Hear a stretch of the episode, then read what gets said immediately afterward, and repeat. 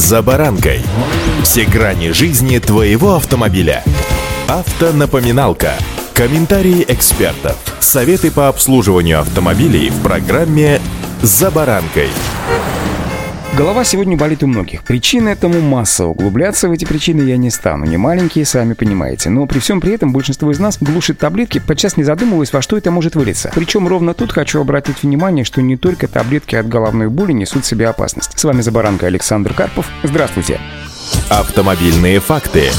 Привычные для всех волокордин и карвалол имеют вещество фенобарбитал, попавшее в список запрещенных веществ. Примечательно, что в описании волокордина и карвалола действительно указано, что лекарство может вызывать нарушение координации, сонливость и головокружение, поэтому после его приема не рекомендуется управлять автотранспортом. Однако там не сказано, что водить машину нельзя несколько недель под угрозой лишения прав. Фенобарбитал из группы барбитуратов выводится из организма очень плохо и может регистрироваться современными приборами в ничтожно малых количествах даже в течение месяца или даже более. Есть группа лекарств, для лечения, например, диареи, которые обладают сходным побочным эффектом с психотропными препаратами. Они тормозят нервную систему и могут вызывать сонливость, а при передозировке даже вызывают нарушение координации. Речь о препаратах с лапирамидом, они продаются под различными коммерческими названиями. Еще один пример из области гастроэнтерологии – средства с метоклопромидом. Их назначают при целом ряде легких недомоганий. К примеру, при рвоте, тошноте, сниженном тонусе желудка и кишечника, дискинезии желчевыводящих путей. Они тоже вызывают сонливость, оставляют следы в крови препараты от язвенной болезни с перензепином. Нельзя пить водителям и прямые спазмолитики для лечения спазмов и колик пищеварительного тракта и мочевыводящих путей. Запрещены препараты с гиасцином и все лекарства, содержащие белодонну.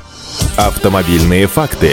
Лекарства для лечения аллергии или антигистамины первых поколений вызывают сонливость и замедляют время реакции. Это препараты с димедролом, супрастином, диазолином, тавигилом, пипальфеном, аместизолом и фенистилом. Привычные лекарства для снятия симптомов простуды тоже содержат симпатометик фенилефрин, вызывающий нарушение резкости зрения. Тем самым простуженный водитель, принявший рекламируемое по телевизору средство, может отправиться в суд за управление автомобилем в состоянии наркотического опьянения. Запрещенное для водителей вещество фенилефрин содержится во многих каплях и спреях от насморка, а также в глазных каплях. Препараты для лечения сердечно-сосудистых болезней тоже противопоказаны водителям. Это лекарство с резиприном. Не рекомендовано употреблять водителям препараты из группы бета-блокаторов. Прав лишают за употребление нейролептиков, антидепрессантов, транквилизаторов, а также снотворного. Торговые марки я намеренно называть не стал, но поверьте, их список настолько широк, что вы удивитесь. Еще один важный момент. Статьи закона не содержат допустимых доз психотропных веществ, поэтому их любое количество в крови может расцениваться судом как наркотическое опьянение, а эти вещества в малых дозах встречаются в самых популярных лекарствах, и современные медицинские приборы их фиксируют в крови в совершенно ничтожных дозах.